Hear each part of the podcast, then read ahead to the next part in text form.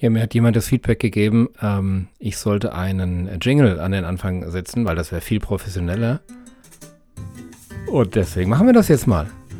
Herzlich willkommen zum Podcast Veränderungsstabilität, dem Podcast, der sich mit der Frage beschäftigt, was müssen Unternehmen und Menschen können, um in einer wilden Welt radikal gelassen, gesund und erfolgreich zu sein.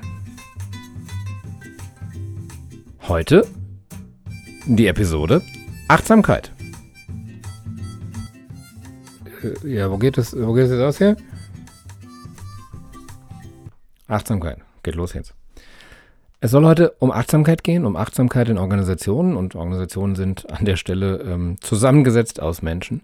Aber es soll nicht gehen um Klangschalentherapie, um ungeführte Meditation oder sowas in der Art. Das kann zwar alles Teil dessen sein, was man da tut, aber es ist, das sind so die freien Assoziationen, die man oft hat oder die man auch oft hört.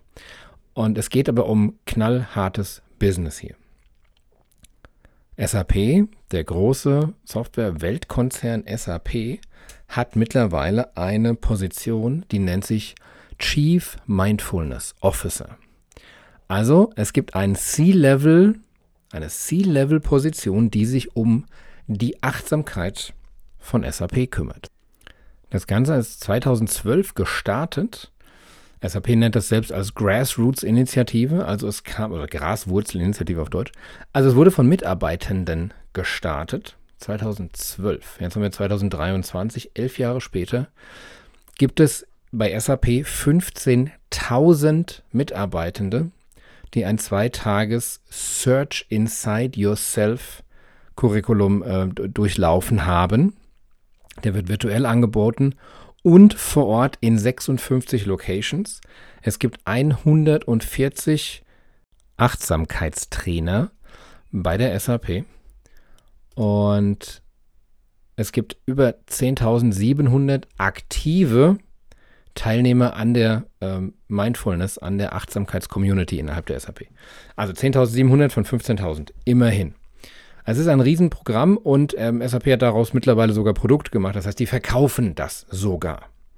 Das heißt, wir reden hier jetzt nicht von der Art von Achtsamkeit, ähm, die wir vielleicht im, im, im Privaten etwas ungerichtet machen können. Das ist auch schön. Also Bäume in, die, in den Arm nehmen und, und Baumschwenkungen fühlen oder sowas. Sondern wir reden von, von hartem, ähm, kapitalistisch messbarem Impact.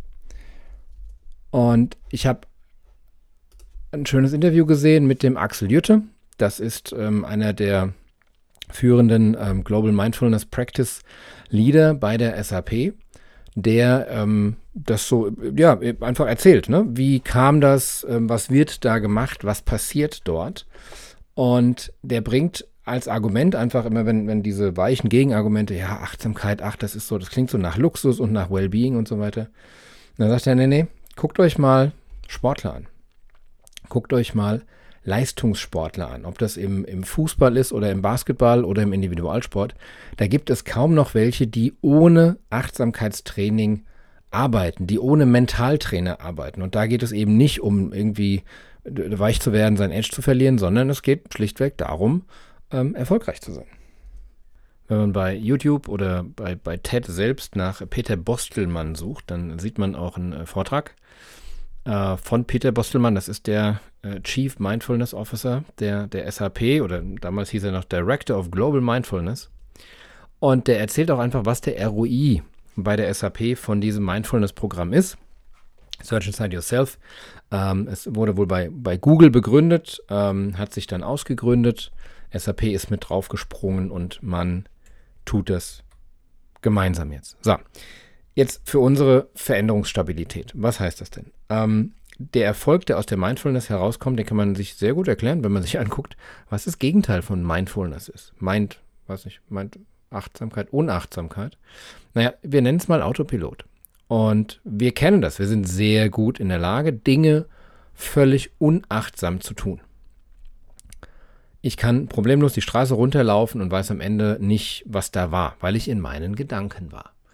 Und das zeichnet uns als Menschen auch aus. Ich kann auch ganz wunderbar mit dem Auto einmal quer durch Frankfurt fahren und am Ende komme ich irgendwo an. Ich habe niemanden auf dem Weg umgebracht mit meinem Auto. Ich erinnere mich aber an das meiste nicht mehr von dieser Fahrt. Das heißt, wir sind unheimlich fähig für diese, zu diesen Autopilot-Dingen. Es gibt eine Studie, die wird auch immer wieder in den Achtsamkeitskreisen ähm, verwendet, die das mal quantifizierbar gemacht hat. Matthew Killingsworth ist ein Researcher am Wharton Institute für, ja, für irgendetwas, aber die Wharton School. Und die haben äh, mit einem App, die haben 15.000 Menschen eine App gegeben und haben diese Menschen zufällig am Tag, über den Tag verteilt gefragt, wie glücklich bist du gerade, was machst du gerade und wie sehr bist du mit deinem Kopf bei der Sache. Und da gibt es eine schöne, gibt's eine schöne Grafik. Diese Grafik zeigt 22 Kategorien von Dingen, die getan werden. Da ist dabei sowas wie äh, Körperpflege, also Duschen auf dem Klo sitzen. Da ist dabei Essen, da ist dabei Fernsehen gucken, da ist dabei Hausarbeit erledigen, da ist dabei Arbeiten und da ist dabei Liebe machen. Und von diesen 22 Kategorien gibt es eine einzige Kategorie, bei der weniger als 30 Prozent der Befragten gesagt haben, dass sie gerade mit dem Kopf woanders sind und das war Sex. Bei allem anderen waren es mindestens 30 Prozent der Befragten und bei Arbeiten waren es über 50 Prozent der Fälle, war die Antwort, ich bin gerade am Arbeiten, aber ich bin mit dem Kopf gerade woanders. Und das ist das Gegenteil von Achtsamkeit und Unachtsamkeit. Und wir sind alle in der Lage dazu. Ich kann in Meetings reingehen, ohne richtig dabei zu sein. Ich bin mit dem Kopf völlig woanders, warum auch immer. Und die Meetings laufen im Autopiloten und ich spiele meine Rollen im Autopiloten. Ähm, wir können das alle in unseren Jobs. Ja? Mein, mein Job ist Webinare geben, Trainings geben. Bis äh, mittlerweile gibt es da Webinare, die äh, kann ich genauso wie kann ich genauso abfahren, äh, wie wenn ich zum äh, zum Büro fahre im Auto. Ne? Da komme ich am anderen Ende an und denke, das ist gut gelaufen, ich habe niemanden umgebracht.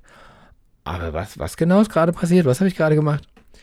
Und natürlich sind wir nicht besonders erfolgreich in diesen Dingen.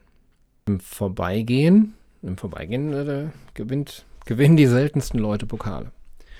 Das heißt, ich muss damit bewusst umgehen, wann schalte ich in den Autopiloten, wann ist es völlig okay, wenn ich jetzt halt gerade auf dem Weg äh, zur Arbeit bin vielleicht. Und wann ist das nicht so, wenn ich jetzt gerade ein Rennen fahre zum Beispiel. Ähm, oder wenn ich äh, auf dem Beifahrersitz Wackelpudding stehen habe.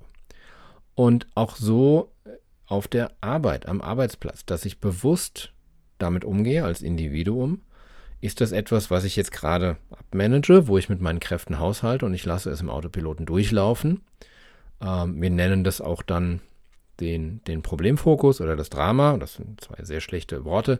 Aber im Grunde genommen heißt das genau das. Ich bin unachtsam in einem Autopiloten unterwegs. Ich lasse die Sache laufen.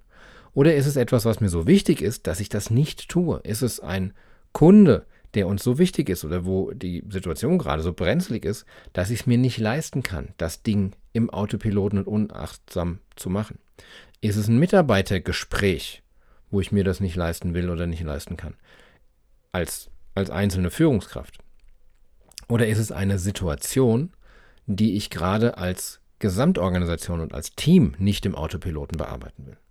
Ich möchte behaupten, wir haben viele sehr ernsthafte Krisen gesehen, in, also ausgelöst durch die externen Impacts, die es so gab in der letzten Zeit, ähm, Krieg und Lieferketten und Pandemien etc., die dadurch entstanden sind oder wo dadurch Verlierer entstanden sind, dass Organisationen versucht haben, im Alltagsautopiloten, im Unbewussten damit umzugehen. Während wir Krisen, man nennt das immer Krisengewinner oder Krisengewinnerin, komisches Wort, aber dass wir die dort gesehen haben, wo es geschafft wurde, umzuschalten und zu sagen, das ist jetzt was, da wollen wir jetzt mal ganz bewusst mit umgehen. Das passiert jetzt gerade nicht im Autopiloten.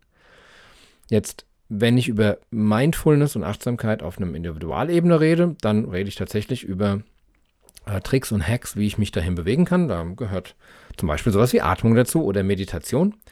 Ähm, wenn ich auf der Ebene einer Organisation bin, dann muss ich mir die Frage stellen, wie schaffe ich das, kulturell zu verankern, bewusst umzuschalten in einen bewussten Umgang mit Dingen. Da kann ich mir Methoden nehmen, wie zum Beispiel Design Thinking, die bewusst mit Kundenbedürfnissen umgehen. Ich kann über Kennzahlen arbeiten, die mir ganz bewusst machen, oh, oh, hier bist du gerade zu sehr unbewusst unterwegs. Ne? Du bist im Autopiloten, was deine Produkte angeht, die funktionieren aber am Markt nicht so gut. Schalte mal in etwas Bewussteres um als Organisation. Und ich kann vor allen Dingen um, organisatorisch Rituale etablieren. Und dazu gehören beispielsweise Meeting-Check-ins, die dazu führen, dass ähm, ich in einem Meeting, wenn ich ankomme, wenigstens einmal mir bewusst machen muss, wo bin ich hier wie geht es mir gerade, was passiert hier und ich mich bewusst entscheide dafür, also ich entscheide mich bewusst dafür, den Autopiloten zu aktivieren, statt unbewusst ins Auto zu steigen und einfach durchzufahren und die Routine abzuspulen.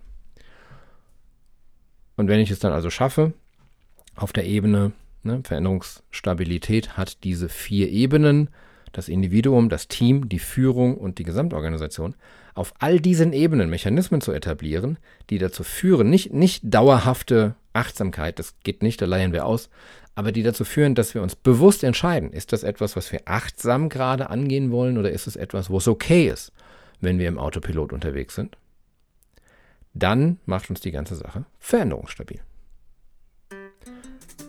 Das war Episode 5 des Podcasts Veränderungsstabilität mit dem Titel Achtsamkeit.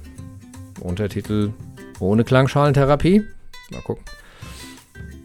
Der Podcast Veränderungsstabilität ist eine Produktion der O'Donovan Consulting AG. Mehr Infos unter veränderungsstabil.de. Danke fürs Zuhören und bis zum nächsten Mal.